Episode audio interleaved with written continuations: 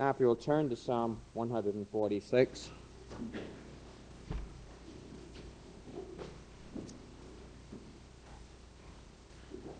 This morning, when I announced that Bruce Hedrick was in the hospital, I saw him a little later in the congregation. And I thought to myself, after, you know, I thought, well, I felt much like uh, Mark Twain when uh, his death was published in the paper, and he said he wrote them or called them up, the New York Times, I think it was. I just wanted to let you know my death has been grossly exaggerated. We'll be praying for you, Bruce, when you get there, all right?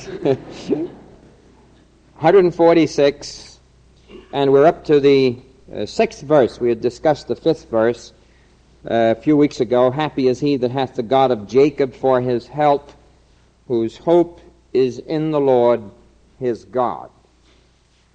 And uh, having the God of Jacob for his help is very important because uh, the name Jacob uh, means supplanter and also a restless one. He was a very restless man. And it's good to know it's the God of Jacob because there's a lot of restless people. And uh, it's good to know that we have a God who can calm the restlessness of the human heart when that heart is turned to the God of Jacob for his help. And then whose hope is in the Lord his God. And of course, thinking of that blessed hope and the glorious appearing of the Son of God in the clouds of heaven to take us unto himself. And so to have this wonderful God of Jacob help us in the restlessness of life. And I suppose if any area in the world would be considered to be rather a restless area, we would have to say Long Island comes pretty high on the list. Uh, I suppose there are other areas that are just as restless. The natives are restless tonight. And I can't help but think that many times in our communities around here, we praise God. To prayer last week, that the situation in Malverne was very good, for which we're very thankful. But we had prayed much about it. There could have been a real rough time, the school. But Many of us knew it and prayed about it, and the Lord undertook and saw that there was peace at the school, some sense of peace over this past week, for which we praise the Lord. But it is the God of Jacob. Uh, Jacob was a restless man, always running ahead of God, really, in many ways, and God was the great God of his help. Then it follows, now we'll go to the sixth verse which made heaven and earth, speaking of our hope in the Lord his God, which made heaven and earth, the sea, and all that therein is, which keepeth truth forever. And once more, I think here is the great premise. If we, we start, we, we have to start with God with the great basic premise.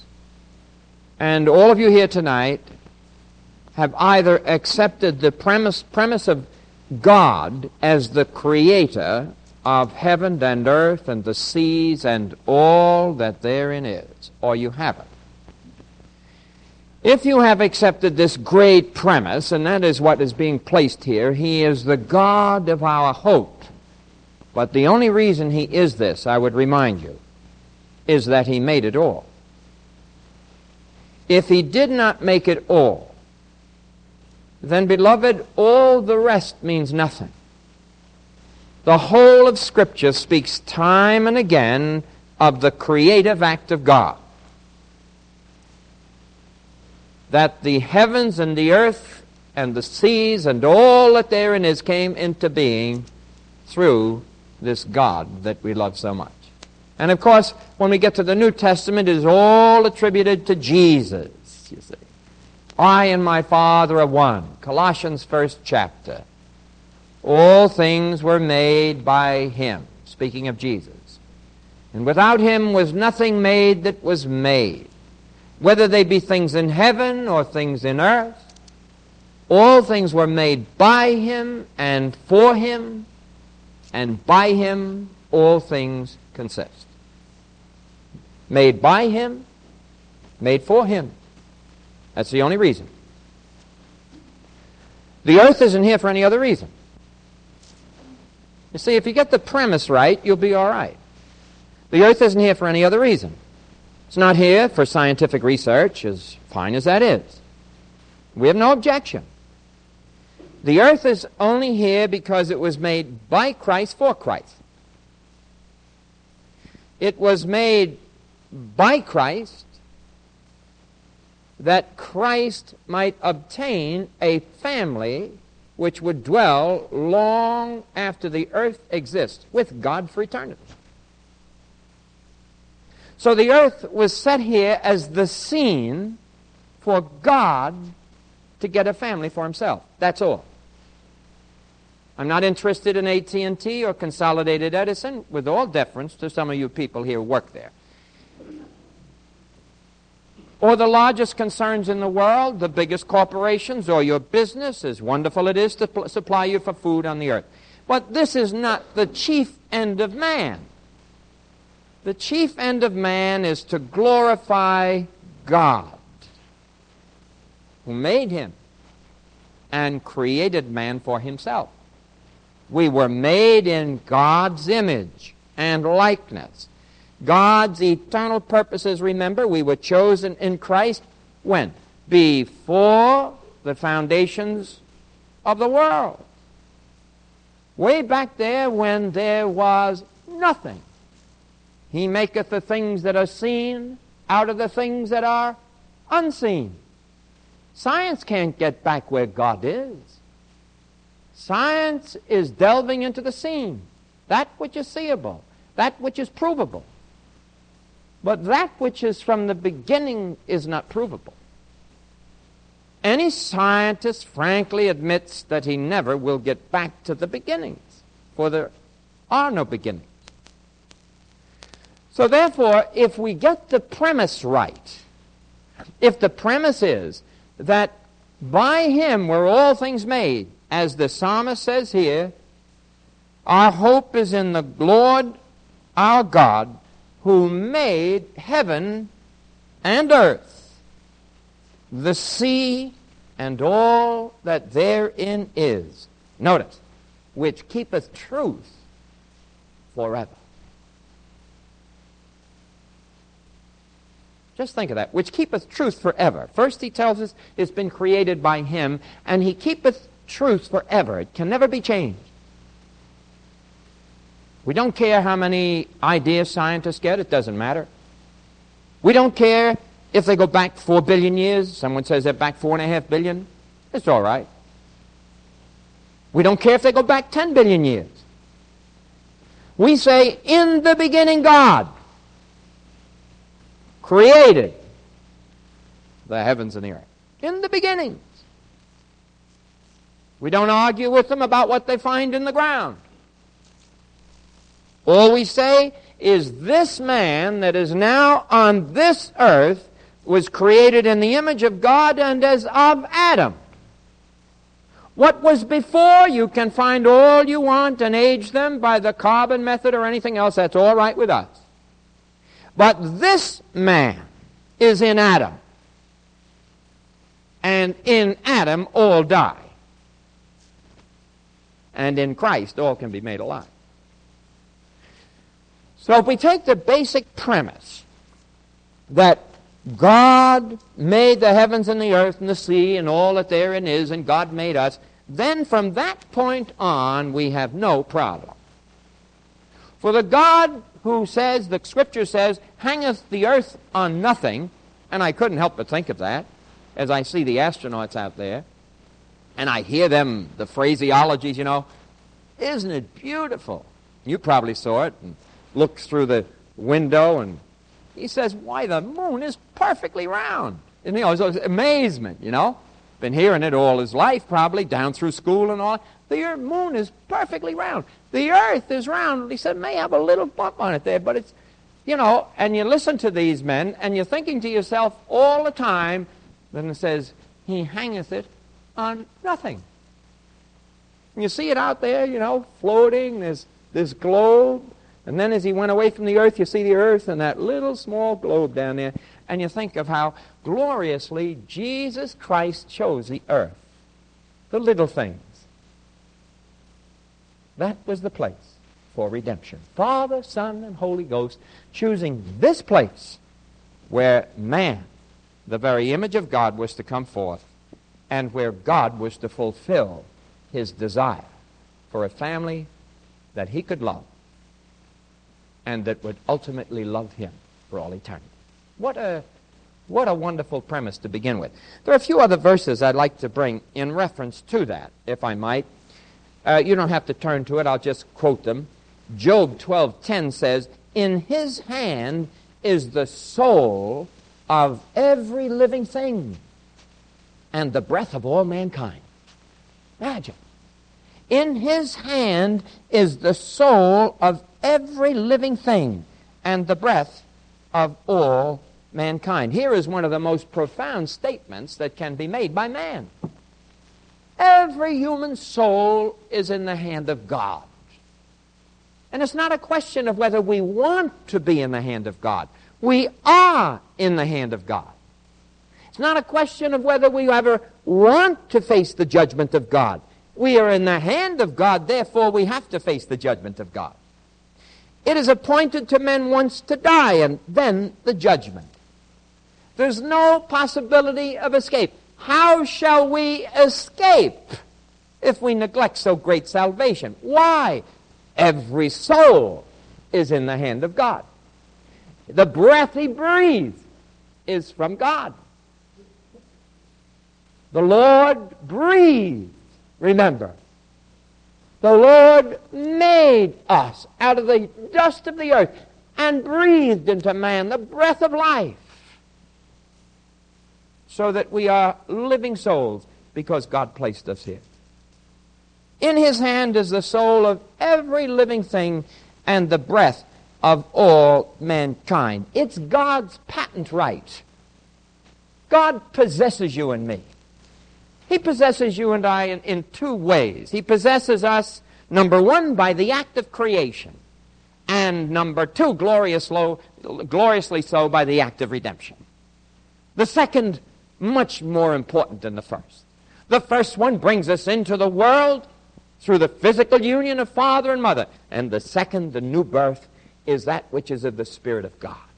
So that the second birth, oh, so much more important than the first birth. In fact, rather never to have been born than to miss the second birth. For what does birth and life mean if there's nothing? Can someone tell me why why should we come into the world and live and breathe and die and be put in a coffin and go in the ground? If there's nothing beyond this, the whole thing is some fickle thing. It doesn't mean anything. Mankind has no purpose.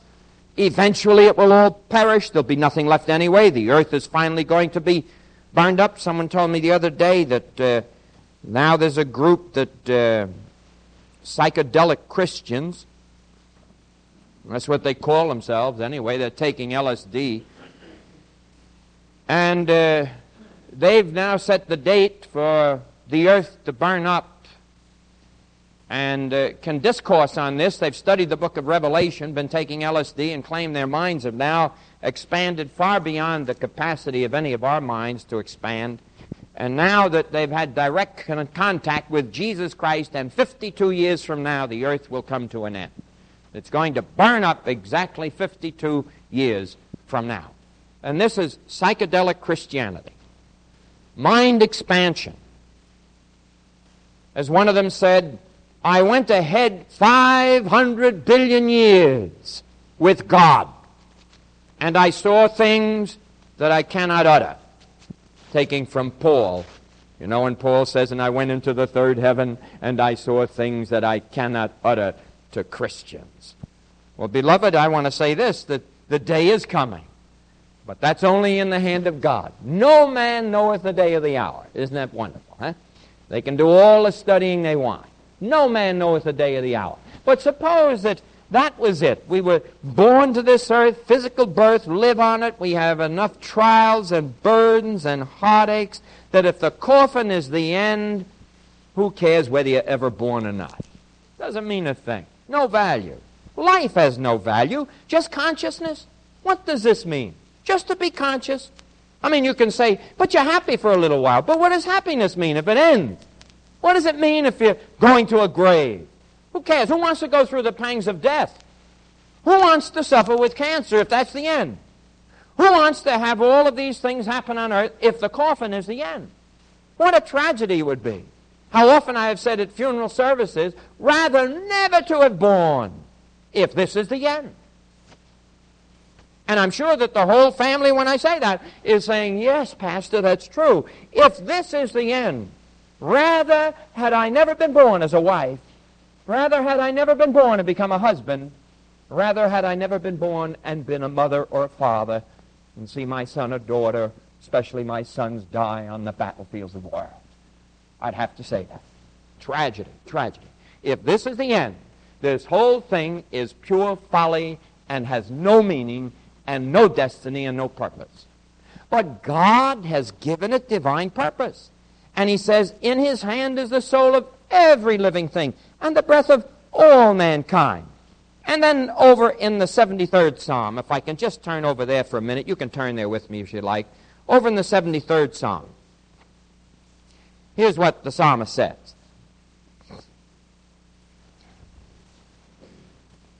I shouldn't say, I'm sorry, did I say 73rd? I meant 119, 73rd verse. 119, 73rd verse. Got my verse and psalm mixed up there. 73rd verse. Here again, you, you, know, if you were to go through the whole of the Old and New Testament, may I say this, and put down everything that God says about creation and who made it and whose hand it came from, you would be amazed. It would fill a book. Just God speaking about creation. Even in the Psalms by themselves, there's a great deal said. Notice this one, 73rd verse. Thy hands have made me and fashioned me. Give me understanding that I may learn thy commandments. Thy hands have made me and fashioned me. They that fear thee shall be glad when they see me, because I have hoped in thy word. Everything here, you see, is dependent upon the blessed word of God. This is that which we believe in. We say, listen to this. Do you, and see if you agree. This is a verse of Scripture. We know that the worlds were framed by God, by His Word. In other words, the mighty fiat of His Word in all of its power, He said, Let there be, and there was. He brings man into being. He brings the earth into being. He brings all of the celestial spheres into being by his mighty act of creation. All of these things. Here's the great premise. Here it is again. Thy hands have made me and fashioned me. Give me understanding that I may learn thy commandments, that they that fear thee will be glad when they see me, because I have hoped in thy word. Now, if I could say this about this portion, because I think it's very important. Number one, our life is in the hands of Jesus Christ. He's the one that gave you life. Number two, your spirit is in the hands of Jesus Christ. He says, I give you my spirit, and he will dwell with you forever. Your body is in the hands of Jesus Christ. Romans 12 says that we're to surrender our bodies unto Him a living and holy sacrifice, which is your acceptable, your accepted service, which is that which service you should never deny. You would have to say that is God's reasonable demand upon us that we present our bodies unto Him. Here the psalmist also says that all those that fear the Lord, when they look at him and when they recognize the trials he's gone through and the burdens he's gone through, they will rejoice. He says, They that fear thee will be glad when they see me, because I have hoped in thy word, because of his strength under trial. May I say this? This is true of all of us. Because of our strength under trial. Here we've been made by God, we've been redeemed by God, and God places His Holy Spirit in our souls, in our breasts.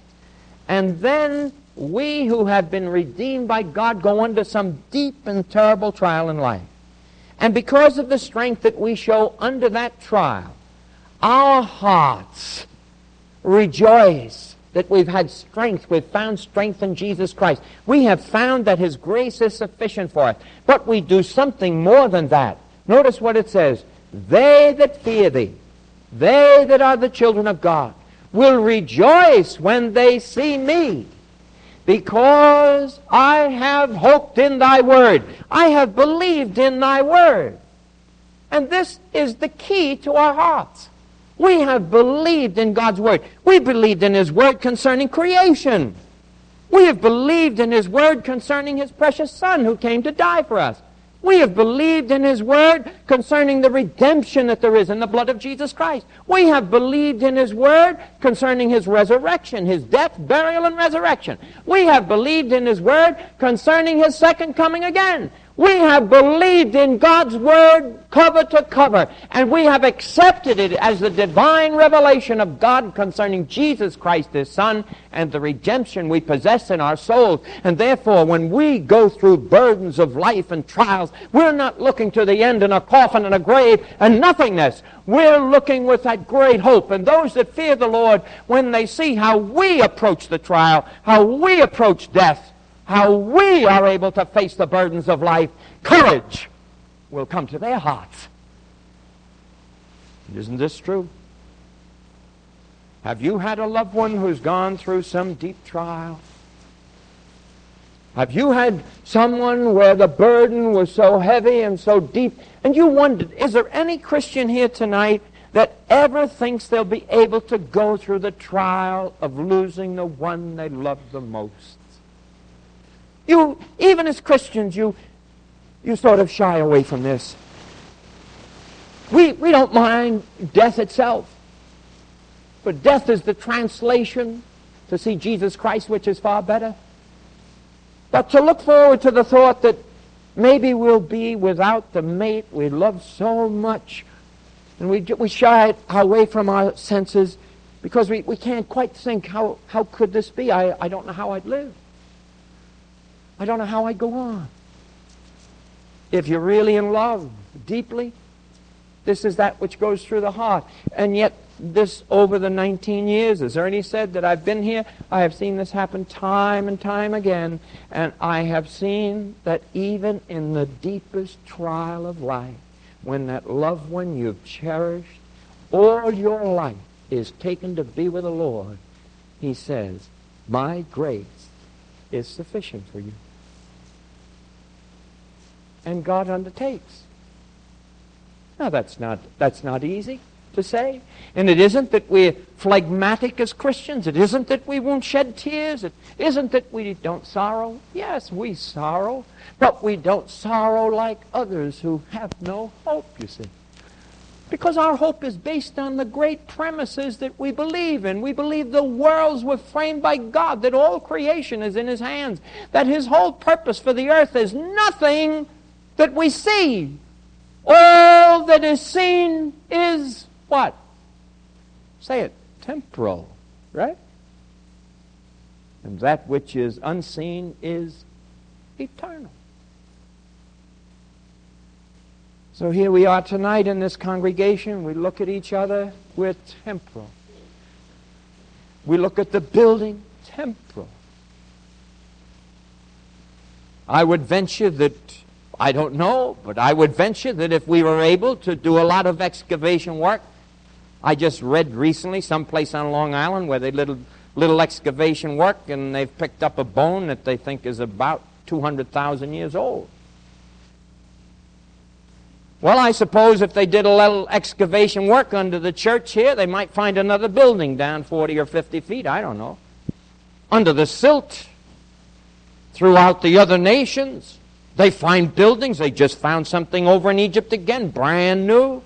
Didn't know it existed. A generation they said that they never felt what existed, had existed, and great objects of art and all this way back in ages past. And here we live on the dust of former generations. And this very building, if Jesus tarries, will be little but dust one day. With all of its strong laminated beams and all of the fine workmanship that went into the building, how long can it last? Why, the great churches in England, you know, who you read about that are from 1400 and 1500, and some of those were destroyed during the bombings of Germany. But there are a few here and there, but they're trying to keep them in repair because slowly they can see the deterioration. Or if we go back to the days of the catacombs or the days of the amphitheaters of Rome, we find that they're decaying in the dust, and all those who engaged in all the glory and the kings are gone, and hardly a name is remembered. Well, it's all going to fade away. It's all going to fade away. Man's life is like the grass, it flourishes for a season it's gone. What a terrible existence it would be if I didn't have my Savior. I can't picture what life would be without Jesus Christ and the glory of the salvation that we have in Him. And beginning with that great basic premise of the creation by God, and He made the earth as the scene of His Son's redemption for the man He made in His image, so He'd have a family for Himself. When the heavens and earth shall pass away with a great noise and the elements melt with a fervent heat, we won't have to worry about it one iota. All the graveyards of earth shall be burned up and cast aside, and we won't be here. Isn't that great? Oh, boy. I tell you, my life, you know, Christian life is so exciting. I'm really excited looking forward to when I see Jesus. It's hard, you know. You're torn, aren't you, sometimes? I'd like to get to be a grandfather. You know, when I when I see the children and I say something like that, you know, like Martha, and uh, we hope to be grandparents soon. But uh, I'll say to Don maybe, you know, we were talking at the table the other night and we were up to see him and we are talking about the Lord's second coming. And I looked at him, I says, I know, son. I know, Martha. I'm pretty sure you'd like to have that baby. I said, I guess I'd like to be a grandfather too. I say, I want to tell you something. If the Lord comes, we may think we're going to miss a lot. But I tell you what we'll miss heartaches and sorrow and death and crying and pain. Because if the Lord comes, He'll take us to Himself. Now, beloved, we have a great hope, don't we? Huh? Don't we? Tremendous hope, you know? And to know here, he said that now the saints of the Lord, he says, when they see me, they're going to rejoice. And that's what I pray for you tonight. You know, they'll be rejoicing in your heart. He says they'll rejoice because they'll see I've been able to go through deep trials, the psalmist says, and they'll look at me and they'll rejoice because they'll see that if they go through the same trials as I've gone through, they'll also win the battle. Isn't it good to look at some other Christian who's gone through what you're going through and says to you, Listen, I'll be praying for you. I got the victory in the same thing. Or I'll be praying for you. I went through the same burden of sorrow, and Jesus has put balm to my heart. Oh, I tell you what it means. What does the word say? Wherefore, comfort ye one another with these words. What a wonderful hope we have tonight. Let us pray. Father, we thank thee for thy word and the great premise of thy creation and all of its ramifications, and how it spreads out to the redemption there is in Jesus Christ. The resurrection, the coming again of Jesus, the establishment of a new heavens and a new earth in which shall dwell righteousness, glorified bodies fashioned like unto Christ's body. We remember the psalmist says here, They'll rejoice when they see me because I trusted in your word. And that's exactly where we stand tonight, Lord. We trust in your word. We trust in your promises. You've promised us deliverance here and deliverance hereafter forever, eternally thine, without sorrow, pain, death, pain, or any other thing. For nothing can separate us from the love of God, which is in Christ Jesus our Lord. Now, Father, seal these words to our heart tonight. And may we rejoice in a world that is staggering under the weight of its own sin. May we rejoice that we have found Christ, the secret of life, and the answer to death, and the entrance to eternity and bliss with Him. In Christ's name, amen.